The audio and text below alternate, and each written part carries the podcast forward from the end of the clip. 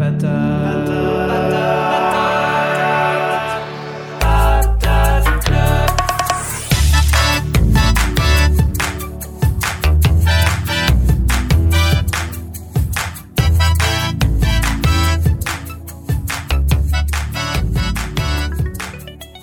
Hello everybody, everybody, hello. Bonjour, bonsoir à tous et à toutes, c'est Lutostinato dans vos oreilles pour ce premier épisode du Patate Club Podcast, le podcast qui parle de créativité, qui casse les idées reçues et te partage un bon moment. Je suis illustrateur freelance depuis bientôt deux ans maintenant et je suis ce que l'on pourrait appeler un newbie dans le métier. Je dessine depuis le lycée, l'école n'ayant pas toujours été mon fort et les relations sociales dans ce milieu, disons, un peu difficiles. Le dessin été donc pour moi un pivot fort et important qui changea tout le game. Dessiner pour moi n'est pas forcément une passion, mais c'est un vecteur, un truc me permettant une connectivité avec le monde qui m'entoure et un médium créateur de sens.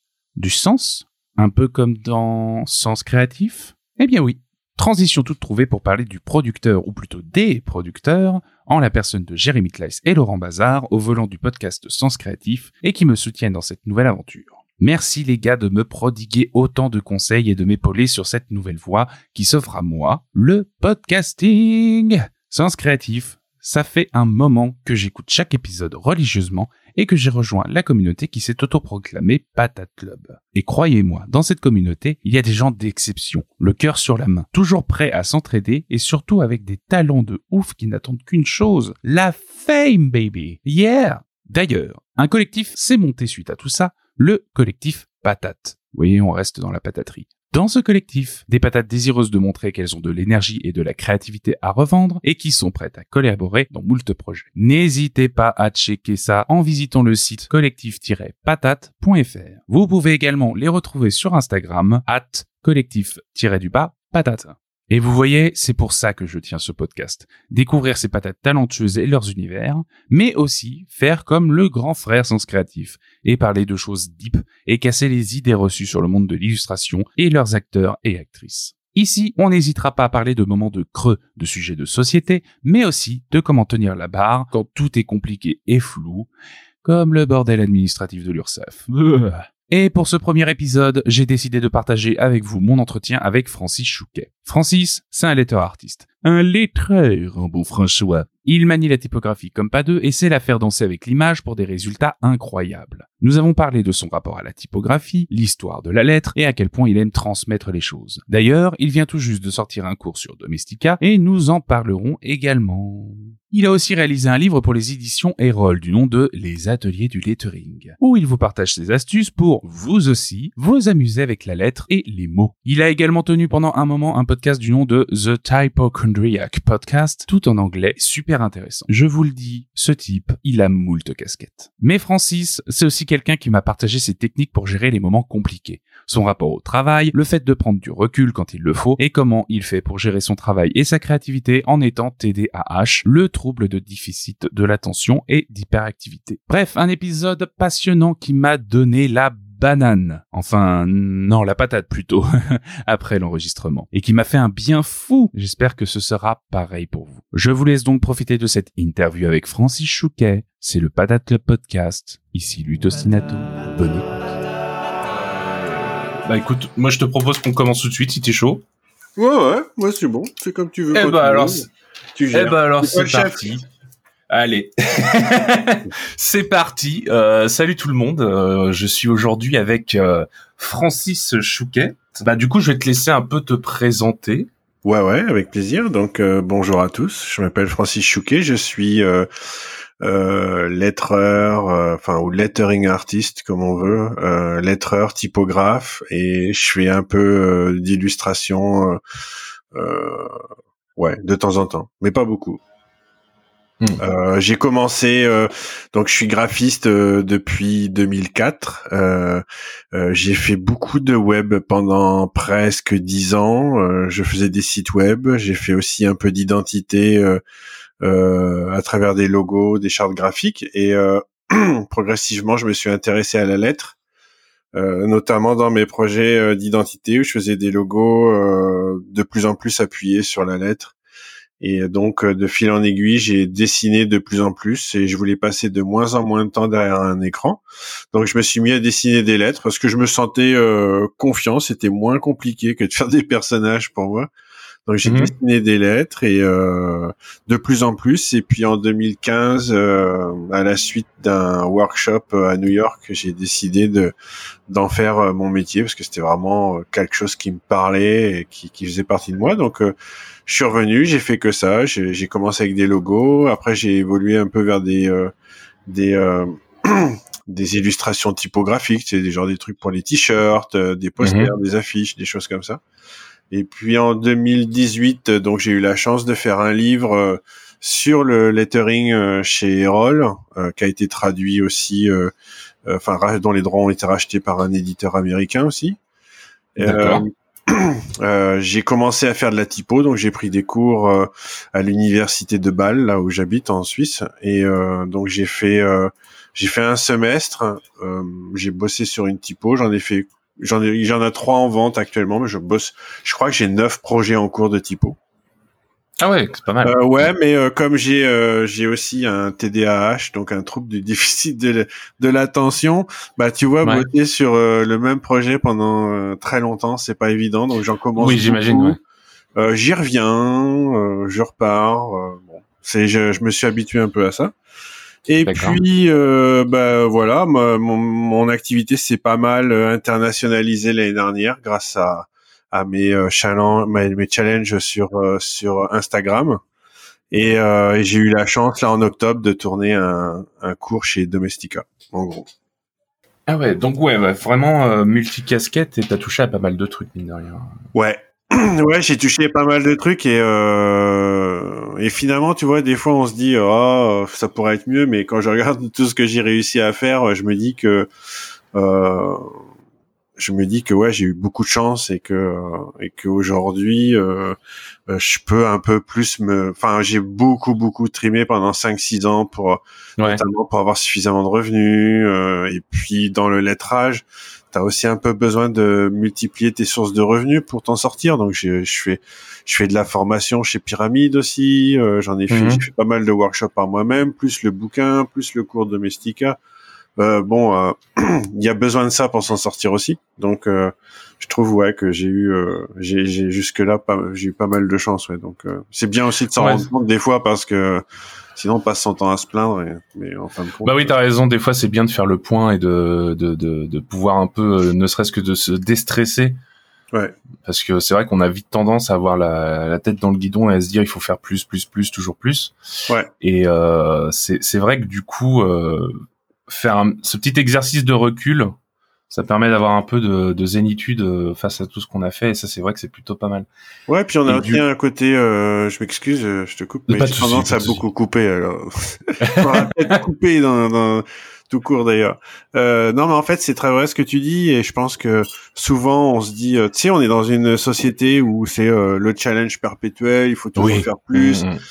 Euh, en plus, on a des professions souvent où faut communiquer sur les réseaux sociaux, donc faut il y a ce fameux euh, show up, donc faut être présent tout le temps, faut être, faut pas qu'on t'oublie, faut, enfin c'est euh, euh, c'est très dur je trouve. Et euh, et je vois là 2021 j'ai fait une grosse grosse année.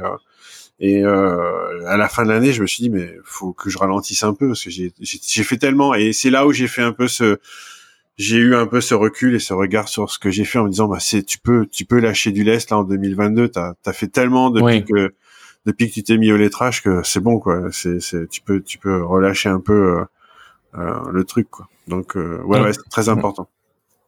Ouais, c'est vrai qu'il y a, il y a vite tendance à se, à se surcharger. Euh.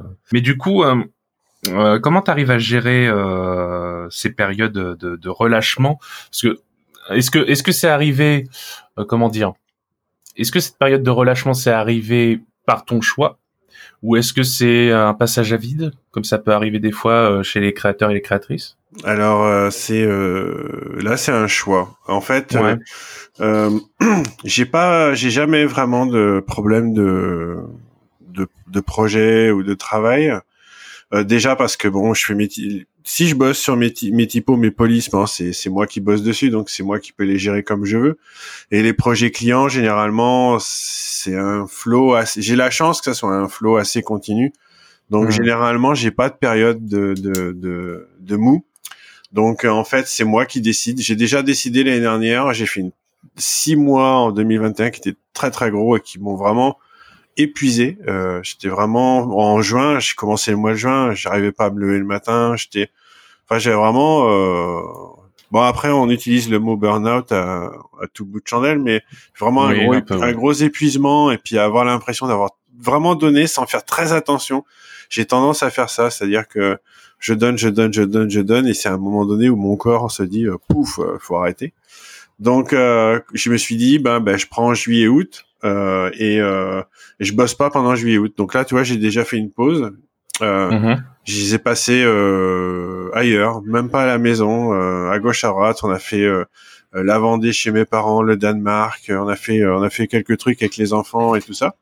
Donc j'ai vraiment c'était un arrêt volontaire. J'ai repris en, en septembre et là rebelote tu vois j'ai fait j'ai bossé beaucoup, j'ai fait mon cours domestica, euh, ce qui était vraiment pas évident à gérer, euh, rentrer plein de boulot euh, et tout ça. Et là, fin de l'année, j'ai dit, euh, faut que je prenne soin de moi pour réussir à pas faire le yo-yo, tu vois. C'est-à-dire euh, booster un max, puis boum, tout se vôtre et repartir. essayer d'avoir quelque chose d'un peu plus longiligne.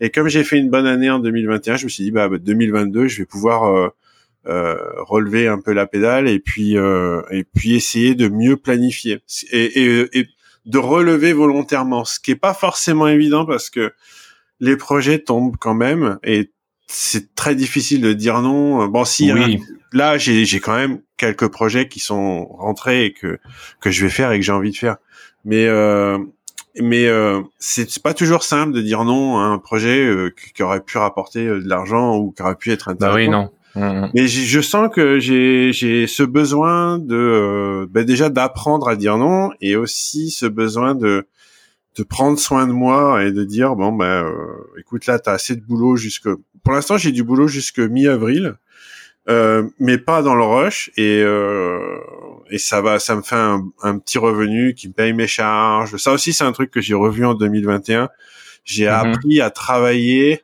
en fonction de mes besoins. C'est-à-dire que euh, mes besoins, ce sont mes charges plus une part des charges de la maison, enfin oui, de la famille. Et euh, je faisais jamais ça avant. Avant, c'était bah je prends tout le travail qui rentre et puis allons-y. Et puis sans trop savoir de quoi j'ai besoin. Et en 2021, j'ai changé ça, ce qui fait qu'aujourd'hui, je peux me dire bah là euh, je peux payer mes charges jusque temps. Donc euh, bah mettons au mois de mai mois de juin.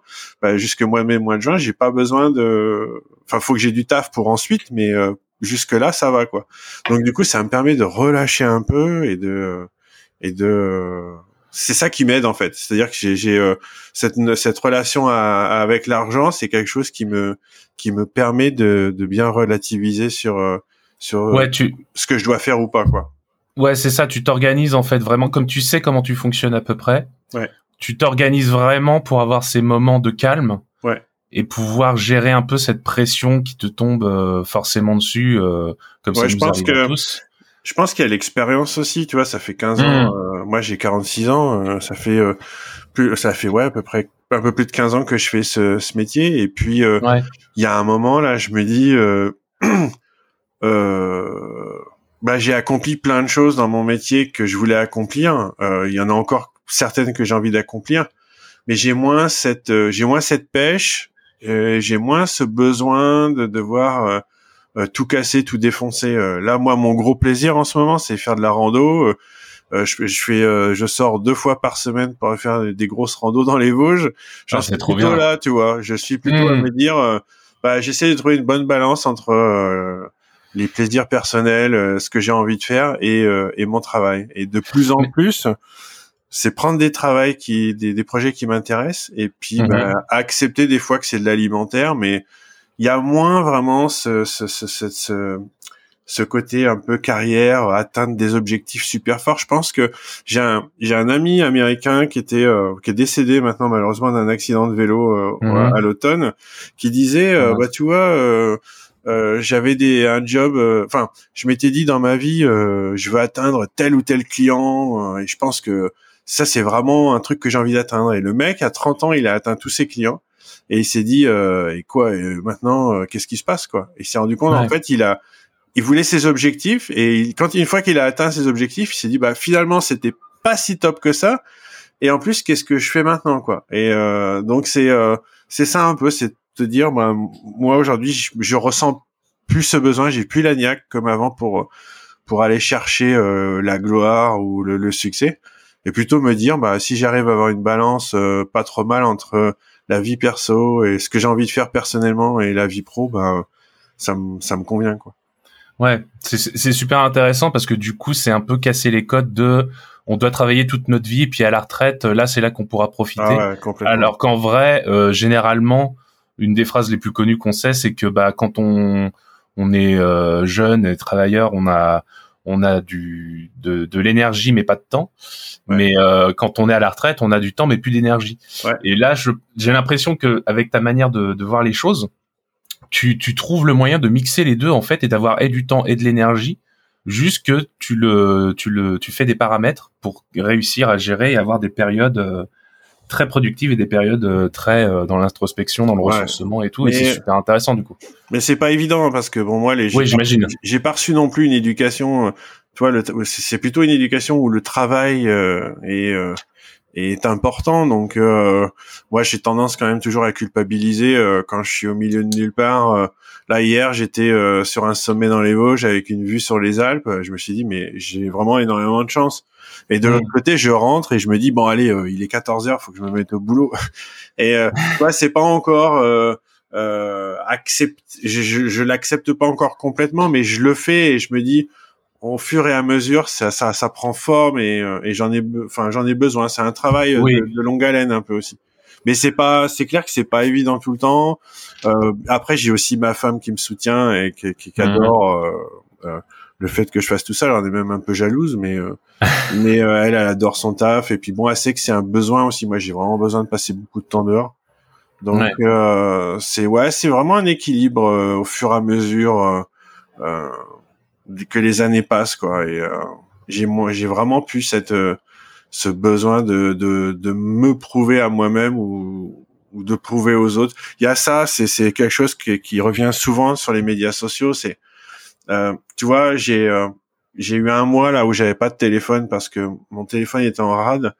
Ouais. Et, euh, et quand je suis revenu, j'avais, euh, je suis retourné sur Instagram et puis euh, j'ai vu j'ai vu un mec qui poste une nouvelle police, euh, un autre qui a, qui a posté une, une nouvelle illustration typo ou un truc comme ça. Puis t'as ce sentiment de dire euh, euh, putain ça fout un stress quand même tout ça parce que tu dis les autres ils avancent, toi t'avances pas. Euh, mmh, je connais bien ce sentiment là, ouais. Mmh. Tu vois et, c'est et c'est parce que on est toujours connecté à ce truc tout le temps. Finalement pendant un mois j'étais pas connecté, j'ai pas eu ce sentiment, tu vois. J'étais avec moi-même, je faisais les trucs pour moi ou je les faisais pas mais j'avais pas cette pression euh, euh, du, du, du, du, des réseaux sociaux pour toujours être présent. C'est euh, ouais. Euh, ouais. donc du coup, t'as pas ce, ce qu'on appelle le FOMO, le fear of missing out. Euh, ah, C'est-à-dire que je l'ai dès que je reviens dessus, tu vois. Oui, voilà, c'est ça. C'est un automatisme en fait dû à ces réseaux, quoi.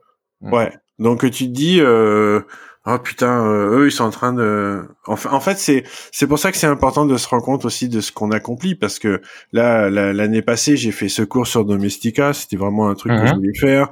Je suis content de ce que j'ai fait. C'est un gros accomplissement.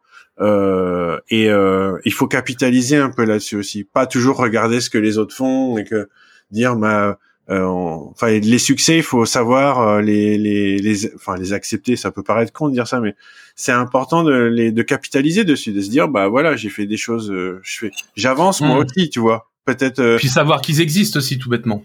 Mais ouais, exactement.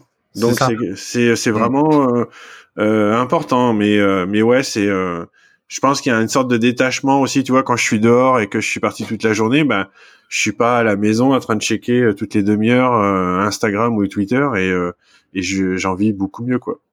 Ouais, c'est c'est beaucoup plus intéressant et c'est sûr que du coup tu prends beaucoup plus soin de toi de cette manière-là, je pense. ouais, ouais, complètement. C'est c'est clair. Mais mm. du coup, est-ce que est-ce que ce genre de truc, tu m'as dit que tu étais TDA, c'est ça? Donc c'est trouble déficit ouais. de l'attention. Ouais, c'est ça. Ouais, c'est déficit, trouble du déficit de l'attention et hyperactivité. Que j'ai découvert grâce à Sens Créatif d'ailleurs.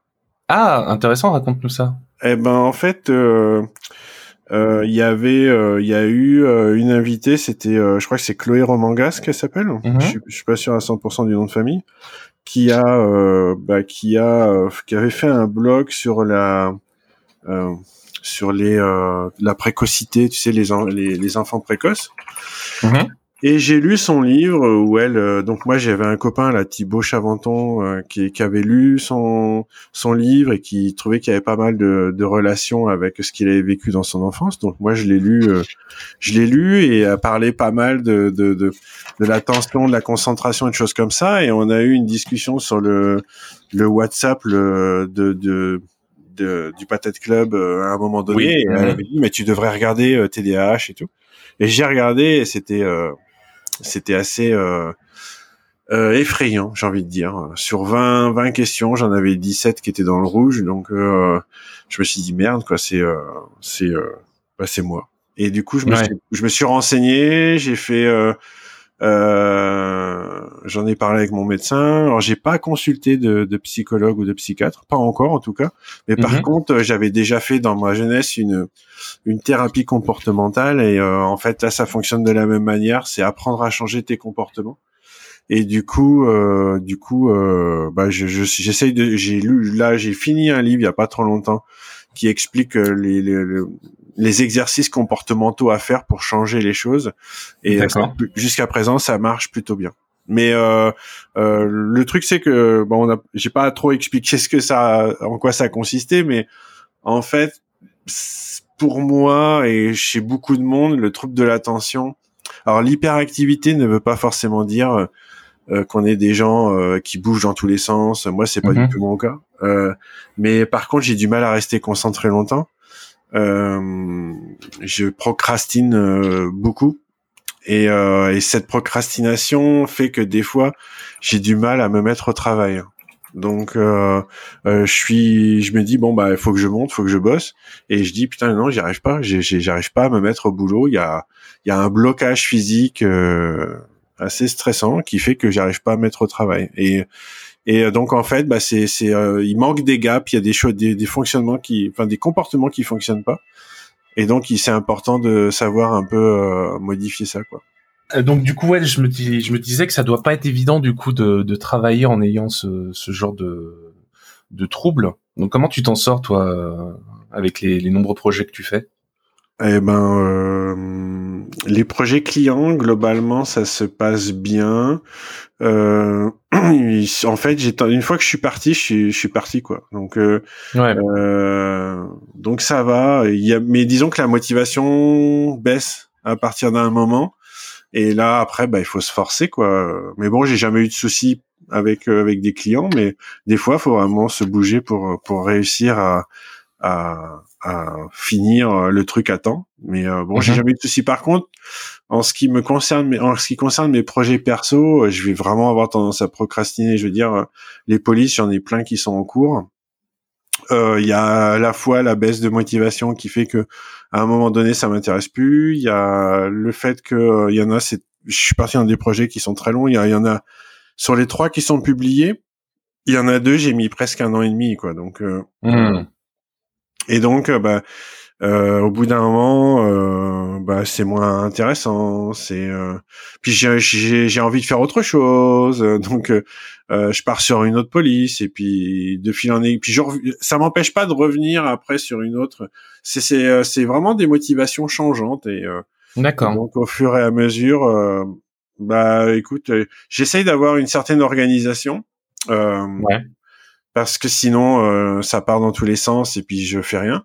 Euh, mais euh, mais je, je, je structure ma journée. Je, enfin, je structure ma journée. Oui, j'essaye de structurer plutôt bien ma, ma journée. Je structure ma semaine aussi. Donc euh, j'ai des jours où où euh, la marche euh, ou la course euh, ou le vélo, euh, pas en ce moment, mais euh, quand il fera beau, oui. Mhm. Euh, des jours où je sais que bah, je, ce matin, je vais marcher, courir, faire du vélo. C'est le lundi et le jeudi. Euh, et euh, je sais aussi que le vendredi, j'essaye de réserver ça à, la typo et aller à mon atelier. Et le mardi et le mercredi, bah, le mardi, c'est euh, c'est projet client s'il y en a, c'est admin s'il y en a, et puis le mercredi, c'est pareil, si ce n'est qu'il y a les enfants à la maison, donc il faut gérer ça aussi. Donc, tu vois, j'essaie un peu de cadrer sans pour autant me mettre trop de, de pression, mais j'essaie un peu de cadrer.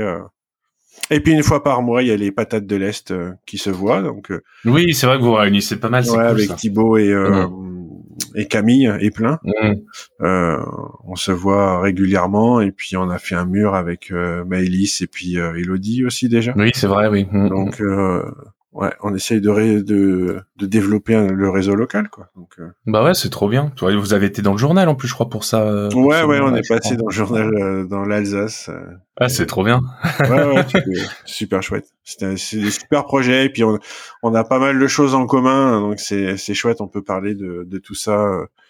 vraiment, pour ça, j'ai rencontré plein de gens au sein du Patate Club avec lesquels j'ai beaucoup de si on peut parler de choses facilement, euh, comme ce qu'on fait aujourd'hui en fait, et que les gens, bah, tu sens que ça leur parle, qu'il se passe quelque chose, quoi. Donc, euh, donc ça c'est cool. Bah ouais, c'est ça qui est c'est ça qui est super sympa avec ce collectif. Euh, c'est c'est c'est vraiment centraliser les, les, les passions et les différentes humanités et puis et puis pouvoir juste tout bêtement parler tranquillement sans pression de tout, euh, de rien, de créer ensemble, d'avancer ensemble, euh, ou de juste euh, boire des bières en soirée. Enfin voilà, c'est pas, c'est ça qui est trop bien. Ça fait du bien, ça fait du bien globalement. Hein. Ouais, donc, quoi qu'on fasse, quoi qu'on fasse, finalement, on s'en fout. Quoi. On passe du temps ensemble et ça fait du bien. Nous, ça bah arrive là, tu vois, ça fait deux fois avec Camille, on est allé, on est allé faire de la rando. Euh, on fait, on s'est fait un resto il y a pas trop longtemps avec Thibaut aussi, et puis bah voilà, on, refait le monde. Mais juste, juste être ensemble, c'est c'est déjà positif quoi. Donc, euh, ouais, ça c'est vraiment quelque chose que je trouve qu'il faut. J'aimerais bien développer un, peu plus quoi. Bah ouais, bah j'espère que ça va bien se développer effectivement. Bah bah, ça a l'air de bien de bien partir en tout cas. Ouais ouais, c'est super. Et du coup, euh, alors on va revenir un peu sur ce sur euh, sur ce que tu fais, donc sur ouais. Euh, l'esprit artiste. Euh, D'où ça devient cette passion du coup de la lettre? Euh, je pense que bah, la typo c'est quelque chose qui est important dans le graphisme. Mm-hmm. Pour moi, c'est limite ce qu'il y a de plus important. et bah, j'ai j'ai commencé quand j'ai commencé à travailler, que je faisais un peu d'identité ou même du web.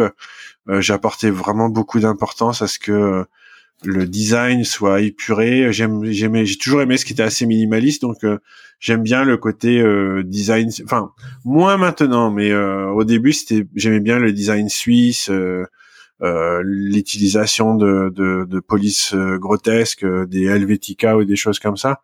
Et, et l'importance de la, la, la place de la, la, la, lettre a toujours été important. Pour moi, il y a un, il y a un message à faire passer, tu vois, il y a quelque chose derrière. Toujours, euh, ça m'a toujours passionné. Et puis, euh, de fil en aiguille, euh, bah, j'ai acheté des bouquins sur le sujet, donc soit pour travailler la, la typo dans le web ou dans les identités, et puis après, c'était euh, des livres sur l'histoire de la, la typo, les, euh, les, alphabets commencent à évoluer, euh, euh, plein de choses à gauche à droite, et, et je me suis mhm. mis à dessiner mes lettres et je me suis bien, enfin, je me suis très vite rendu compte que que j'adorais faire ça, quoi. Donc de fil en aiguille, euh, il y avait à la fois ce besoin de dessiner et puis cette sensation que je me débrouillais pas trop mal euh, avec les lettres. Donc euh, j'ai toujours eu ce besoin de dessiner beaucoup. Je le faisais beaucoup quand j'étais gamin. Et avec le web et les technologies, bah, j'ai un peu perdu ça. Enfin, ce qui est, ce qui peut paraître assez euh, fou, c'est, enfin, pour moi aujourd'hui, qui dessine quasiment tous les jours, c'est que entre, allez, on va dire 2004 et 2012 à peu près, j'ai pas dessiné une seule fois, quoi. Donc, euh, et, je te dis, hein, j'avais même pas de crayon, même pas de calepin, rien. Et que 2012, mmh. j'ai commencé à faire des projets d'identité. Et je, là, je me suis mis à faire euh, euh, des petits pictos, euh, commencer à faire quelques lettres et des choses comme ça. Euh, mais avant, j'avais plus touché un crayon pendant huit ans, quoi. Donc, c'est c'est c'est vraiment quelque chose dont j'avais besoin. Et comme je dis, je me suis rendu compte que les lettres, ça passait plutôt bien. Donc, je suis parti là-dedans, quoi. Bah surtout qu'en plus la, la typo, quand on commence à s'intéresser un petit peu euh, euh, aux histoires des différentes typos qui sont un peu les stars, euh, je pense par exemple à la Gotham, comme tu disais aussi à la Grotesque ou à la Helvetica, c'est c'est c'est vraiment tout un pan de, du graphisme et de la communication visuelle qui est super intéressante à à se renseigner dessus, qui ont toujours plein d'histoires à raconter. Et, euh, je comprends tout à fait pourquoi tu aimes bien euh, tu aimes bien les, le lettrage parce que moi aussi j'avais quand euh, j'étais euh, en cours à l'EPSA pour euh, mon mon diplôme de, de communication visuelle, j'avais aussi moi aussi cette importance de de, de, de, de, gérer autant la lettre que le que le message que l'image en fait. Mmh, tout à fait. Et c'est vrai que je suis tombé sur une série de documentaires d'ailleurs qui s'appelait alors je sais plus c'est sale caractère ou je sais plus quoi. Ouais ouais sale caractère. Ouais sale caractère qui était super intéressant qui reprenait chacune des typos et qui les replaçait dans un contexte historique. Euh, tout à fait ouais. Il y a une de typos aussi de d'Arte. Ah je connais pas ça. Ah, faut que je me renseigne dessus du coup et, euh, et euh, c'est super intéressant. Du coup, quand tu commences à mettre le nez dedans, si ça t'intéresse, je comprends tout à fait. Bah moi j'ai deux, deux, bibliothèques remplies de bouquins sur la lettre. Ah ouais. Euh, bah, au, grand malheur de ma femme. Euh, et euh, le truc c'est que bah tu vois, j'ai regardé là il y a en fait, chaque période de l'art, chaque période de l'histoire, mais notamment dans le graphisme, euh, des choses comme ça, la, la, la, lettre non seulement a une place, mais a une personnalité. Donc, euh, mmh. euh, moi, j'ai regardé, j'ai acheté euh, des gros bouquins de chez Taschen qui, qui, qui, qui, qui sont sur l'histoire du, du, du, graphisme donc euh, de 1800, euh, je sais pas, 1850, 1870 euh, jusqu'à nos jours.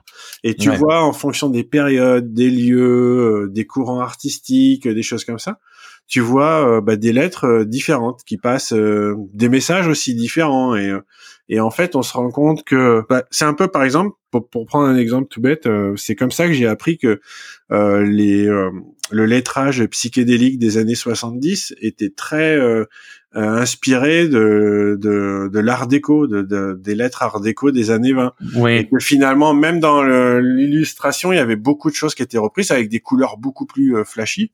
Et finalement, ben, c'est moi j'ai fait, j'avais jamais fait ce rapprochement mais tu te rends compte que bah, l'art déco, euh, c'est ça. Par exemple, les psychédéliques ou art déco, bah t'imagines tout de suite les lettres qui vont avec. Euh, tu penses au, au signe du métro parisien. Euh, psychédélique, tu penses peut-être à Grateful Dead, à des choses comme ça, à des, des mm. lettres bien gonflées et tout.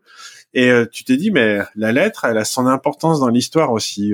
donc moi, ça m'a toujours passionné. moi, je suis un grand, grand passionné euh, du lettrage américain entre les années 40 et 70 et, euh, et ça ça reflète toute une culture tout un tout un ouais tout un système quoi. Et des fois je, je suis là en train de regarder euh, j'aime beaucoup aussi regarder les films de ces années là et mm-hmm. et tu vois les bah dans ces années là c'est là où Sol Bass par exemple avait avait fait euh, tous ces euh, génériques euh, ou les crédits de, de, des films avec des super typos. Enfin, il y avait super illustrations, super montage et tout. Mais il y a aussi de la belle typo. Et c'est un truc, c'est devenu une habitude en fait. C'est, je voyais il y a pas longtemps sur Netflix un, un festival. Euh, une sorte de Woodstock Black qui était qui avait qui a été fait quelques mois avant le Woodstock dans Harlem ou dans le Bronx, je sais plus si je me trompe pas. Et donc euh, que des artistes noirs, que du public noir, un truc de folie, c'est super beau, faut le voir. Euh, C'est sur Netflix, je sais plus le nom, mais faut faut regarder.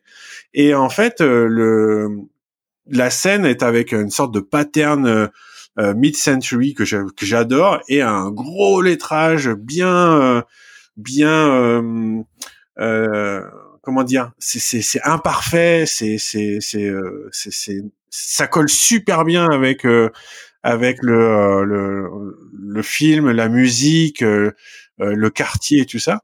Et je me suis dit mais l'impact de ce genre de choses, c'est vraiment phénoménal. Et je trouve que euh, ça pour ça, les Américains, bon, nous on a fait d'autres choses fantastiques en, Europe aussi, mais c'était quelque chose qui m'a que j'aime beaucoup, les, notamment les, les affiches de films des années, de ces années-là. Le, le, lettrage est toujours euh, toujours énorme, quoi. Donc euh, ouais. Euh, c'est c'est ouais, j'attache vraiment une importance. Enfin, il y a un amour de la lettre que que, que j'adore. Et du coup, comment tu comment tu abordes un projet typo du coup? Bah c'est bah en fait, euh, la première phase pour moi, c'est toujours euh, l'expérimentation. Donc, euh, mhm. j'expérimente sur Instagram quand j'ai besoin. Donc, je fais ce, ce, challenge chaque année de 100 jours dans lequel je me dis, allez, je me prends un sujet. Et puis, et puis un jour, je me dis, bah, je vais... bah, l'année dernière, dernière notamment, je me suis dit, j'ai envie de faire de plus en plus de choses un peu déstructurées, imparfaites, parce que pour moi, c'est vachement important euh, tu sais, enfin, on revient un peu aux médias sociaux, mais il y a toujours cette, cette, idée de perfection, de toujours faire les trucs nickel et tout. Et moi, j'avais vraiment envie euh, de déstructurer un peu tout ça, de bosser un peu comme ils le faisaient dans les années 50-60, où t'avais pas cette police euh, derrière qui disait oui, mais là, il y a un peu trop d'espace, un peu trop de ceci, un peu trop de ça. Bon, c'est ça fait partie des bases et c'est les cours que j'enseigne. Mais euh, je veux dire, on a déstructuré, donné de l'humanité aux lettres et des choses comme ça. Et, euh, et je fais, je, je pars, euh, voilà. En ce moment, j'ai envie de faire ça. Pouf, je fais 100 jours là-dessus. Et puis bah après, t'as des projets qui tombent. L'année dernière, c'est ce qui s'est passé. Les projets qui tombent en fonction de ce que j'avais fait pendant mon challenge. Et donc, bah là, soit les gens ils savent ce qu'ils veulent et, euh, et donc ça va très vite, soit ils savent pas trop ce qu'ils veulent. Mais moi, je reste dans mon style, c'est-à-dire que je j'ai dit d'entrée de jeu, bah moi, je fais plutôt de, la typo rétro euh, dans ce style-là et tout.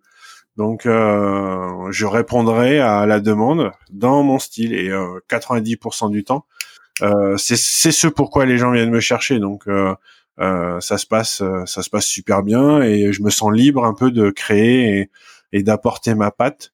Et, euh, mhm. et, euh, et, voilà, la plupart du temps, euh, c'est les, les, gens sont, sont, sont, contents.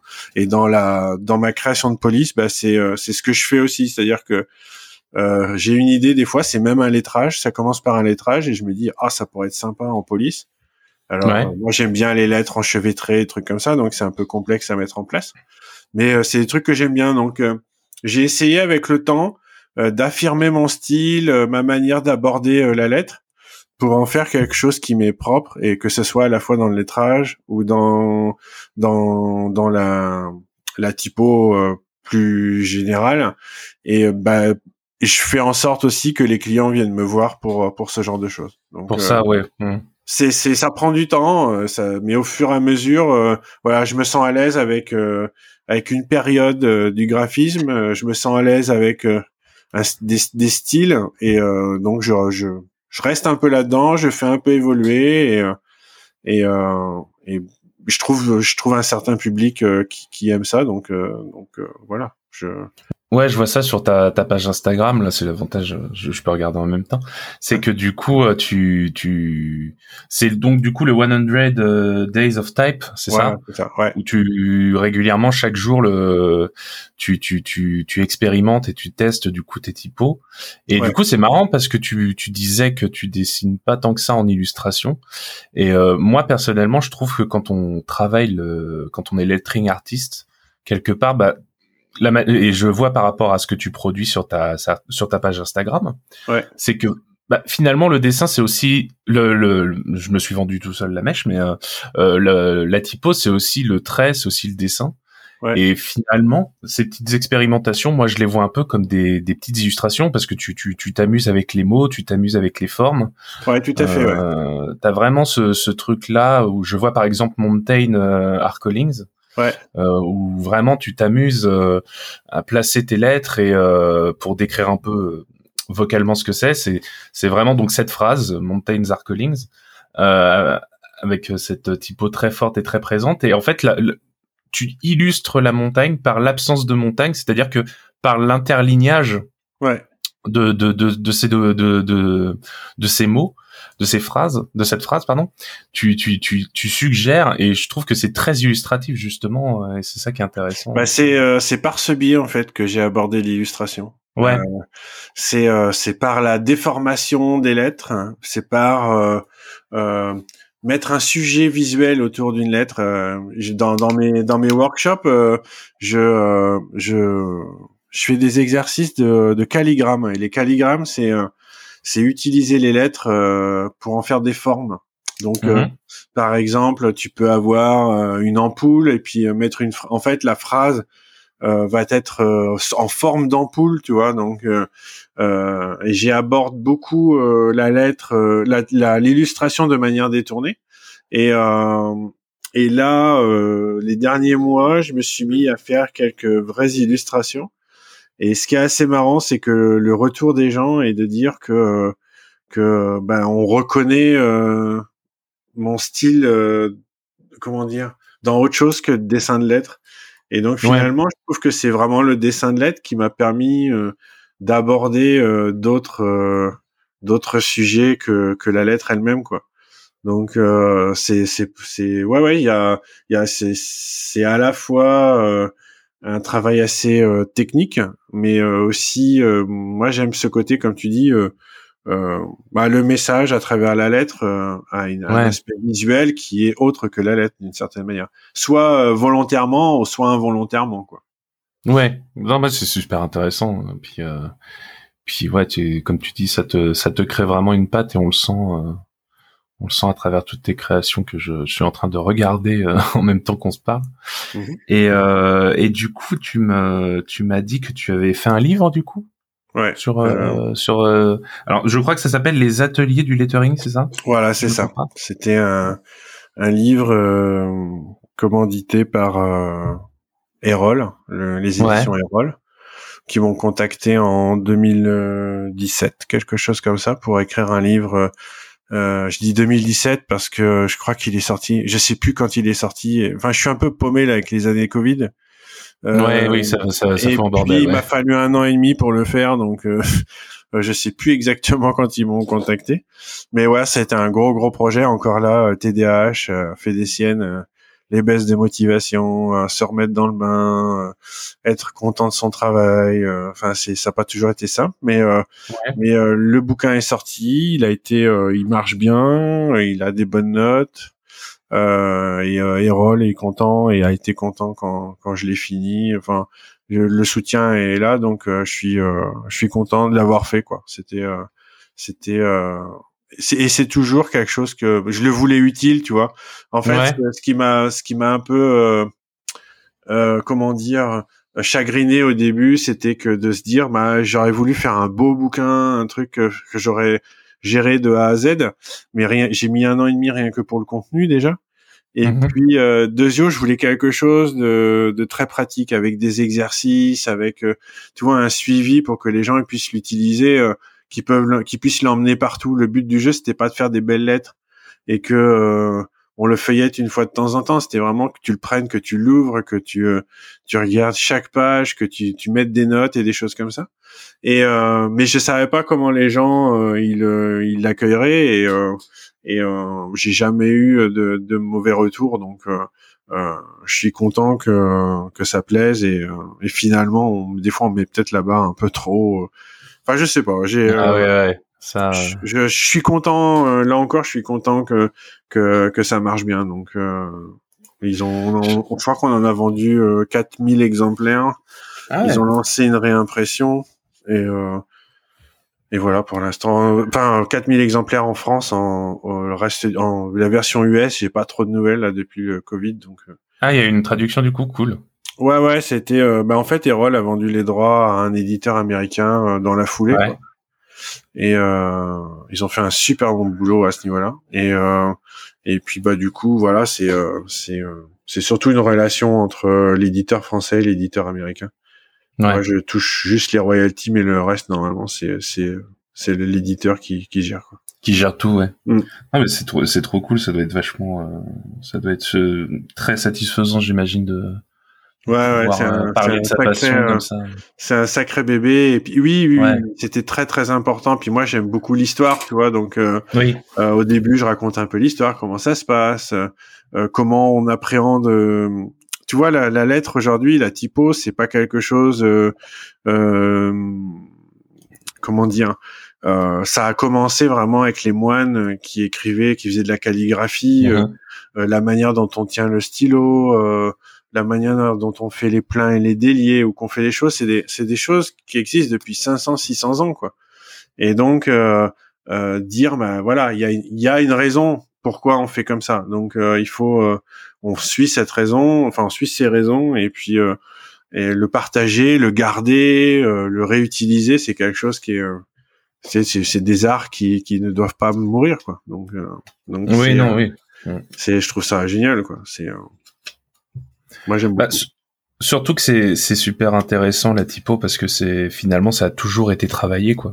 Enfin, c'est à partir du moment où euh, des caractères ont existé pour pouvoir euh, s'exprimer, compter ou quoi ou qu'est-ce, il y a toujours eu cette recherche de la forme, de la lisibilité. Moi, je pense aux écritures cunéiformes, par exemple. C'est tout con, mais c'est en soi, c'est une sorte de typographie pour pouvoir exprimer quelque chose. Et ça a toujours eu euh, cette importance en plus du dessin. Finalement, la lettre et le dessin ont toujours eu euh, une sorte de danse euh, l'un et l'autre. ils ont toujours été proches. Et Moi, je pense Ouais. Aujourd'hui, on a, il y a beaucoup de gens qui pourraient dire, ben, c'est bon quand on a, par, par exemple pour les polices, on a assez de polices. Pourquoi créer de nouvelles polices? Et ce qui est assez fantastique, c'est que euh, moi qui suis ça de près, t'as des t'as des des typographes qui qui créent des nouveaux caractères ou des nouveaux un nouveau des nouveaux styles, des trucs hmm. qui marchent super bien et tu te dis mais euh, c'est fou, on n'y a pas pensé avant. Enfin, il y a vraiment des euh, euh, bon, il y a des gens qui veulent faire la énième Helvetica et il y a des gens qui bossent sur des des euh, des, des polices de corps de texte où finalement tu peux pas te permettre beaucoup d'extravagance et où la lisibilité est, est, est maîtresse de, du tout. Mais euh, hmm. sur des polices euh, display ou euh, de titrage, il y a encore manière de, de de, de s'éclater et je trouve ça génial ou de revenir sur des styles un peu rétro et, et c'est super de voir que encore aujourd'hui on arrive à, à faire des il y a des les tendances tu vois sur deux trois ans tu vas avoir un, un style de typo il y a y a notamment la la digestive de Jérémy Land qui est qui est assez ondulée qui est assez euh, déformée mais tout en restant très classe et et euh, très euh, très sérieuse. Euh, enfin sérieuse, je sais pas si c'est le mot, mais très professionnelle, j'ai envie de dire. Euh, et qui a, qui a fait des, des, des, petits derrière et des choses comme ça. Et finalement, tu vois, euh, euh, c'est quelque chose de super original qui, qui fonctionne dans plein de projets un peu indépendants et tout. Et je trouve que ouais, il y a vraiment ça évolue toujours. Il y a le message passe à travers de belles formes. c'est c'est vraiment chouette. Bah ouais, c'est ça. Puis euh, je trouve que les réseaux sociaux ont apporté quelque chose au lettering. Enfin, en tout cas, moi, c'est comme ça que je l'ai perçu parce que bah euh, l'avènement de tout ce qui était Instagram, etc., ont permis aux letters artistes de pouvoir montrer dans l'instant leur création euh, le nombre de vidéos que je peux voir de temps en temps sur euh, sur les stories Instagram ou euh, ou même sur Instagram quand je je je, je scroll un peu, il y a énormément de, il y a autant je pense de letters artistes que d'illustrateurs et d'illustratrices qui, qui qui montrent ce qu'ils font et ça ça je pense que ça a redonné un peu un engouement au au typo parce qu'il y a, il y a aussi ce, il y a, aussi ce côté un peu passionnant de voir les gens euh, travailler la typo, euh, hmm. euh, qui, qui, qui vraiment, comment dire, sort un peu de ce côté, comme tu disais, bah on a déjà tout pour qu'on n'aurait pas de nouveaux trucs, quoi. Et, et c'est super intéressant juste de voir l'expressivité que certaines personnes peuvent mettre dans leurs lettres. que, que tu vas pas retrouver dans une Helvetica ou dans un autre truc parce que bah, ça a été fait pour une raison particulière quoi. Complètement, complètement. Mais ça, c'est euh, c'est un truc qui, euh, bon, il y a un peu moins de demandes. Euh, il y a eu une grosse période vers 2000, euh, entre 2014 et 2017-2018 où vraiment on utilisait le lettrage en long, en large, en travers. Mm-hmm. Il y en a maintenant, c'est un peu moins, mais on est plus sur des trucs de niche. Enfin, moi, je trouve ça plus intéressant aujourd'hui parce qu'avant c'était vraiment mainstream et tout le monde voulait le même style. et oui. Aujourd'hui, on, attache plus à des choses de qui ont de la personnalité. Ça a permis de, refaire rentrer le lettrage comme une, possibilité euh, euh, d'illustrer un message. Euh, notamment, moi, je me rends compte, j'ai eu quelques projets là-dessus pour des des bah, pour les couvertures de, de, livres, les les, les, les, j'ai fait des, des boîtes de, de jeux, des choses comme ça, où mhm. finalement on se dit bah il y a des gens qui font ça, alors qu'avant on savait pas vraiment s'il y avait des gens qui faisaient ça ou oui c'était obscur un essayait peut-être de le faire euh, lui-même ou euh, ils essayaient avec le graphiste, mais maintenant on sait qu'il y a des gens, euh, euh, bah ils sont ils peuvent ils peuvent te donner un coup de main pour faire ce genre de choses quoi. Ouais, c'est ça. C'est marrant. Ouais. C'est c'est c'est un peu comme si on passait de. Moi, j'ai l'impression de voir ça un peu comme euh, comme si on avait toujours considéré les letters artistes comme des moines copistes, tu discrètement dans leurs églises, tu sais, on les voit pas. Puis du jour au lendemain, les réseaux sociaux les ont mis en avant et tout d'un coup, ça devenait un peu swag d'être letterastic. Tu vois, c'était un peu, euh, c'était euh, tendance quoi. Ouais, ouais, euh, c'est marrant, c'est super drôle ça.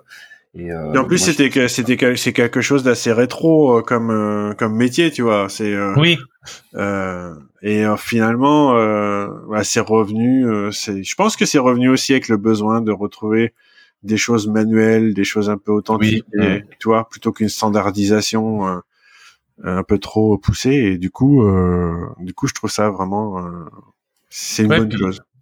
Puis c'est satisfaisant aussi des fois de, de... moi je sais que ça m'arrivait d'avoir fait des exercices illustratifs où je devais travailler une typo parce que je trouvais pas la typo parce que maintenant on a des millions de typos qui existent. Et euh, je trouvais pas celle qu'il me fallait. Et finalement en allant au dessin pour créer ma typo bon elle était ce qu'elle était parce que j'étais étudiant mais elle elle était cohérente avec euh, le, le, le travail que je faisais. Ouais, des fois c'est tout bêtement ça quoi. C'est c'est faire appel à quelqu'un. Alors oui ça sera dans un style qu'on connaît peut-être déjà mais ça sera déjà plus adapté que si tu as pris une typo euh, formalisée ou ce genre de choses. Ouais. C'est pour ça que c'est tout aussi intéressant d'avoir et il y a des typos aujourd'hui qui avec avec euh, les, les fonctions OpenType euh, qui permettent euh, dans les logiciels tous hein, d'utiliser des caractères spéciaux, donc oui. des, embellissements ici ou là, ou des lettres spécifiques qui font que qui rendent un peu l'ensemble un peu moins euh, stéréotypé et homogène, tu vois. Oui. moi, j'avais bossé pour Aurélie, qui fait partie du du Patate Club, et Là dernièrement, euh, dernièrement, euh, je suis enfin j'ai j'ai formé euh, les, graphistes chez les éditions Bayard ouais. sur le, le, lettrage et on a, on a parlé un peu typo. Et en fait, eux cherchent des, enfin on va on va bosser sûrement ensemble sur sur un ou deux projets où ah, en fait l'illustrateur crée sa propre police, soit pour le titre, soit pour les bulles et en fait, euh, on crée plusieurs sets de, de lettres pour faire en sorte que bah, quand tu tapes, euh, moi je prends toujours le, le, le le, le, mot abracadabra, hein, faire en sorte que tous les A ne soient pas le même. C'est-à-dire que quand tu écris euh, avec une écriture un peu manuscrite, bah, quand tu écris abracadabra, on voit pas, on voit pas que c'est fait, que c'est une police. Quoi. On a envie de que ça soit fait main.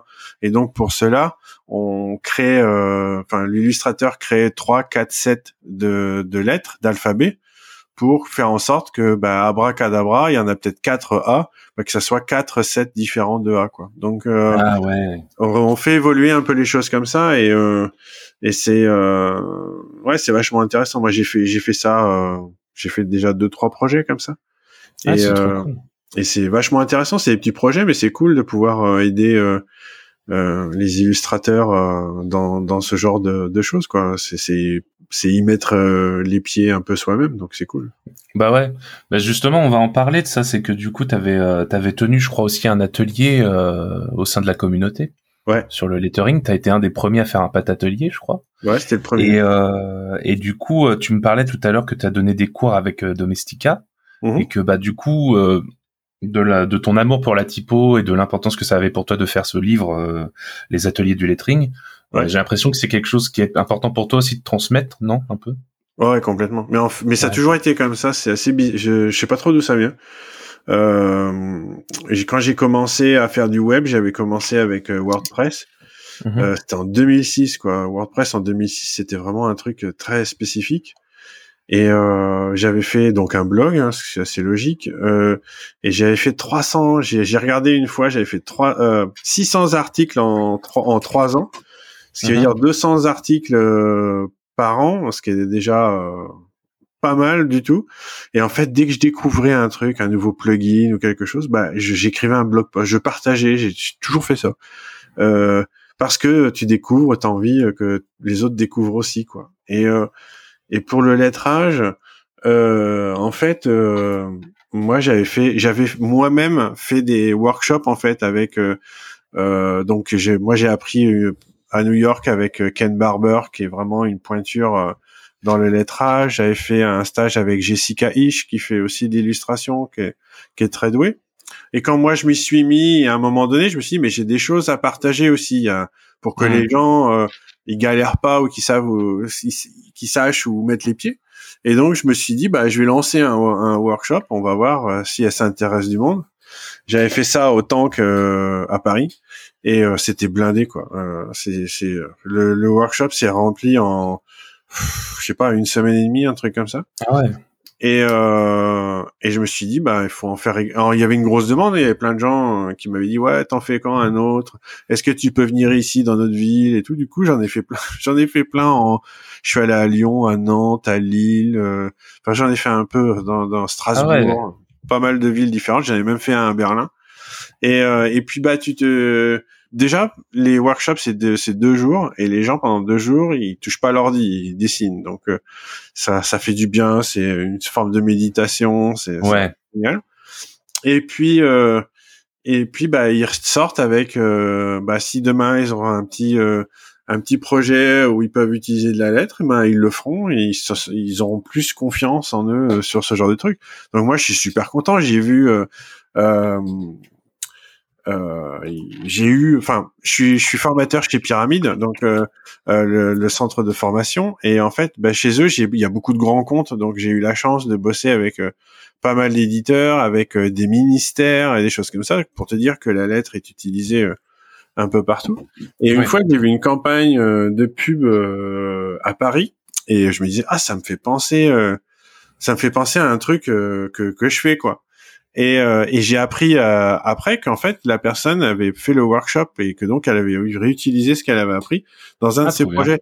Donc moi je trouve ça génial parce que euh, tu as envie que les gens attachent de l'importance à la lettre et quand tu vois que eux, bah eux, euh, enfin t'as transmis ton truc que les autres le font, euh, ils l'utilisent, c'est c'est c'est génial quoi. Donc moi c'est quelque chose qui, qui qui qui me plaît beaucoup et bah dans les gens que j'ai formés euh, depuis que je fais ça, il y a énormément de, de graphistes, euh, euh, des illustrateurs principalement, et et c'est c'est une sorte de tu vois, j'ai toujours trouvé que dans les écoles, on on, on attachait pas assez d'importance à, à la lettre. Les mhm. cours de typo sont assez réduits. Et, euh, et du coup, euh, là, je fais même avec un lycée sur Strasbourg, un lycée pro, euh, une intervention. Je l'ai fait deux années de suite, mais bon là avec le Covid c'est un peu compliqué. Et euh, intervenir pendant euh, une semaine pour pour faire de, du, de la typo, que ce soit type design donc typographie ou lettrage.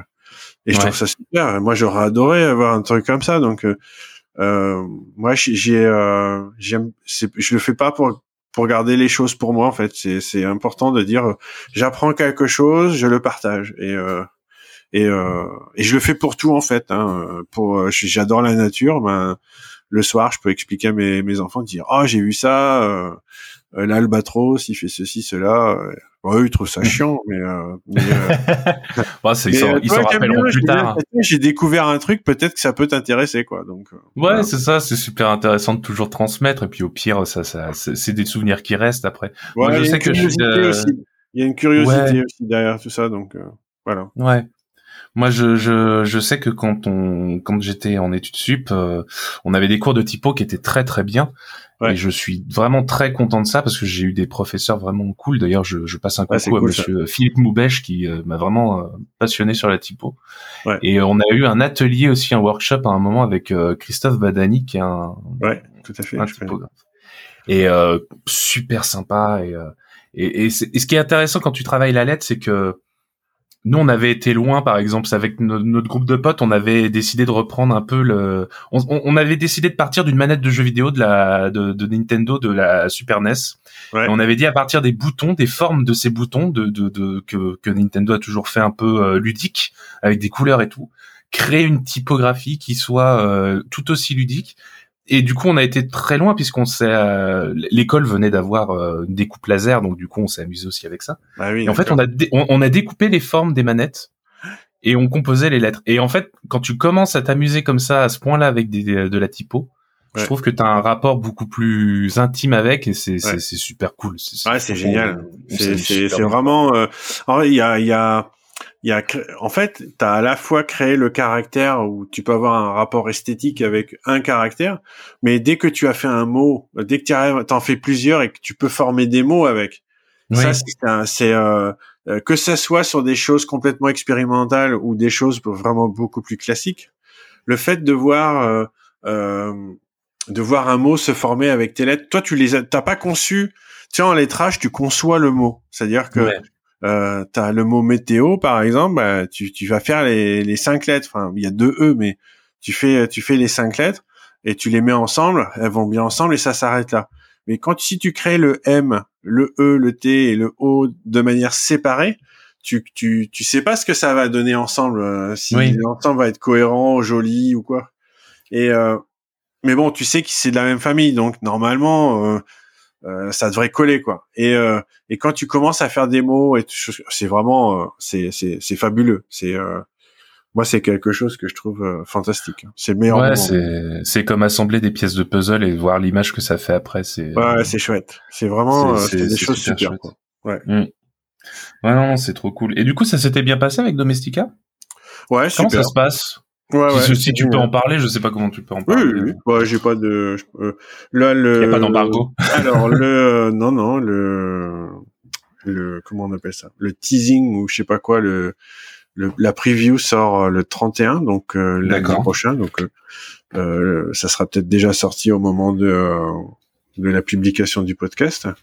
Et en fait, bah, le cours, je l'ai fait, je suis allé l'enregistrer début octobre. Une semaine non-stop dans leur studio. Donc, ils ont un studio sur Paris avec deux, où ils peuvent faire deux enregistrements de cours simultanés. Et euh, donc euh, moi j'ai euh, j'y suis allé donc début octobre, j'ai enregistré du lundi matin jusqu'au jeudi soir. je suis rentré chez moi complètement vidé de chez vidé. Enfin, j'imagine. Ça c'était un, un une énergie. puis en plus c'est enfin moi qui ai du mal à me concentrer longtemps et des choses comme ça, ça a vraiment demandé une beaucoup beaucoup d'énergie, mais c'était agréable. Hein. C'est juste que quand la pression redescend, euh, boum, ça, ça, ça, fait bizarre. Mais euh, mais ça a été. J'ai été suivi pendant trois mois par une productrice, euh, donc de juin à, à début octobre.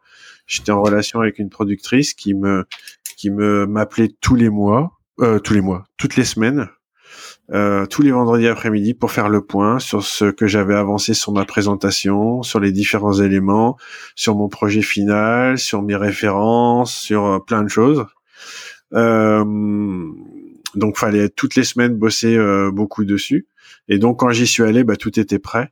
Il y avait plus qu'à enregistrer et bah il y avait plus qu'à, mais quand même c'était extrêmement euh, compliqué parce que euh, il faut pas se planter. Si tu te plantes, faut recommencer tout de suite. Faut pas oublier ta phrase. Euh, bon, c'était euh, c'est à, la fois au début c'était difficile parce qu'il faut se mettre dans le bain. Autant à la fin tu commences à être fatigué donc tu as tendance à, à, aller plus vite. Ouais. Donc il faut garder c'est c'est c'est vraiment un truc d'endurance et ça s'est super bien passé. C'était vraiment une super équipe. Enfin ils sont super bien occupés de moi. C'était vraiment très très chouette. Et puis bah voilà, j'ai fini, euh, j'ai dû finir le 8, le 8 octobre. Et puis il m'avait dit, euh, bah, fin de l'année, autour de la fin de l'année, euh, euh ils, ils, auraient fini. Et puis je pense que Omicron est un peu passé par là et a ralenti légèrement les trucs. Oui, j'imagine. Mais là, ça va sortir. Euh, et puis, euh, bah, le, je suis content. J'ai fait un projet sur tout ce que je viens de te raconter. Donc, euh, un projet sur une typo un peu déstructurée euh, pour un, un, une affiche de, de, de concert de jazz euh, à Brooklyn avec de la, ouais, de la, de la typo un peu, un peu déformée autour d'un piano qui forme un calligramme. Enfin, vraiment tout ce que tout ce tout ce que j'aime faire quoi. Donc ah, c'est euh, trop cool. Donc je suis super content et eux c'est vraiment ce qu'ils voulaient aussi, tu vois. Donc euh, euh, ça c'est cool. Euh, ils m'ont pas demandé un truc euh, classique. Euh, je, je pense que je l'aurais pas fait si s'ils m'avaient demandé, tu sais, des genres les bases du lettering ou des choses comme ça. non, non, mm. on allait vraiment sur une niche spécifique. J'ai présenté des auteurs des années 50-60. j'ai fait tout un une vidéo sur les, les, pochettes de les pochettes de, de, disques de jazz dans les années 50-60. Donc, euh, ouais, je suis rentré dans un univers vraiment très particulier. Et, euh, bon, je sais pas si ça se vendra des masses parce que c'est quand même assez euh, spécifique. Mais mhm.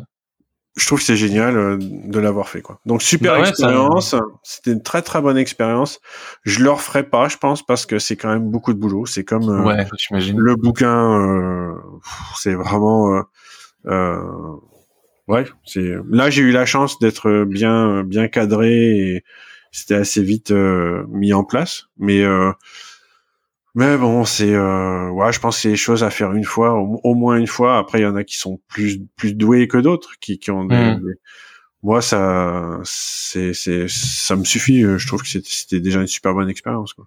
Ouais, l'important c'est que tu sois content et que ça, que vous Ouais, soyez ouais. satisfait de ce que ça donne. Moi, j'ai hâte Ouais, de voir j'avais envie, tu vois, l'année dernière, j'avais réfléchi à mettre en place un Patreon pour euh, pour proposer des tutos ou des choses comme ça à, à, on va dire ma communauté, même si euh, je trouve qu'elle est extrêmement volatile. On peut pas, on sait, je sais pas trop si on peut parler de communauté, mais euh, mais je trouvais ça intéressant et puis euh, moi j'avais mis ça un peu en stand-by parce que parce que ça me c'est quelque chose qui me demandait encore du temps tout le temps. Euh, enfin Mm. je, je savais pas trop. Et puis bah tu vois deux trois mois après euh, Domestica venait me voir. Donc moi je me suis dit bah c'est c'est la bonne opportunité. C'est c'est eux qui vont gérer tout. Euh, toi tu arrives avec ton contenu euh, et puis basta après s'il y a des gens qui veulent euh, qui veulent apprendre le, le lettrage bah il y a les formations le bouquin et euh, et le cours en ligne voilà quoi t'as fait euh, Ouais. t'as fait ta part quoi d'une certaine manière Puis comme ça, toi, tu peux relayer après. Bah, écoutez, euh, si ça vous intéresse, j'avais donné ce cours-là et tout. Voilà exactement C'est, c'est- Et puis, tu vois, il y a aussi ce côté euh, encore diversification des revenus. Avec le bouquin, Oui. euh, le cours, bah, ça fait du revenu passif.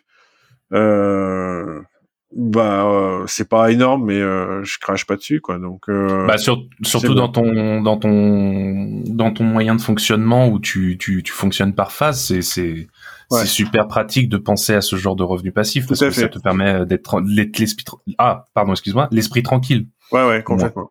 et ça c'est c'est c'est vrai que c'est c'est on crache pas dessus quoi c'est clair Non, C'est non. clair, c'est clair. Euh, si ça marche bien, après, euh, après on verra. Enfin, pour Ouais, croise je peux, pas, je peux pas encore dire, mais pour le bouquin, ça marche bien, donc euh, je suis content. ouais. Non bah c'est cool. Ouais, j'ai hâte de voir ça. Je te ferai des retours parce que moi je m'intéresse un peu euh, à Domestica. J'ai pas encore passé le pas euh, j'avoue. Mais euh, j'ai l'impression que ça prend vachement d'essor et que ça ça ça ça, ça a l'air assez intéressant. Ouais, les cours sont de qualité, donc euh, enfin, Ouais. je parle pas pour le mien, mais moi j'en ai j'en ai acheté une dizaine pour suivre des trucs à gauche à droite. C'est vraiment bien structuré, contrairement à Skillshare où t'en as qui sont très bien, mais t'en as d'autres. euh, c'est fait sur une webcam euh, dans dans un bureau pas suffisamment bien éclairé. Et, enfin, des fois c'est un peu euh, pff, très artisanal.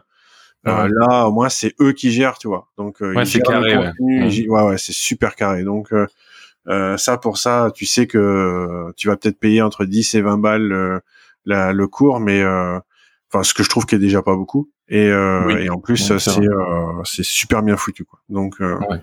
donc ça, c'est bien. Ah, c'est trop cool. Mm. Et euh, alors du coup, c'est marrant parce que ça, ça, ça, ça me crée un peu un lien avec ce que je voudrais aborder pour la fin, euh, pour la fin du podcast. C'est que tu, j'ai découvert aussi que tu avais fait un peu de podcast, euh, tu avais eu un peu une expérience de podcasteur du coup. Ouais, complètement. Est-ce que tu peux nous en parler un peu? Alors, euh,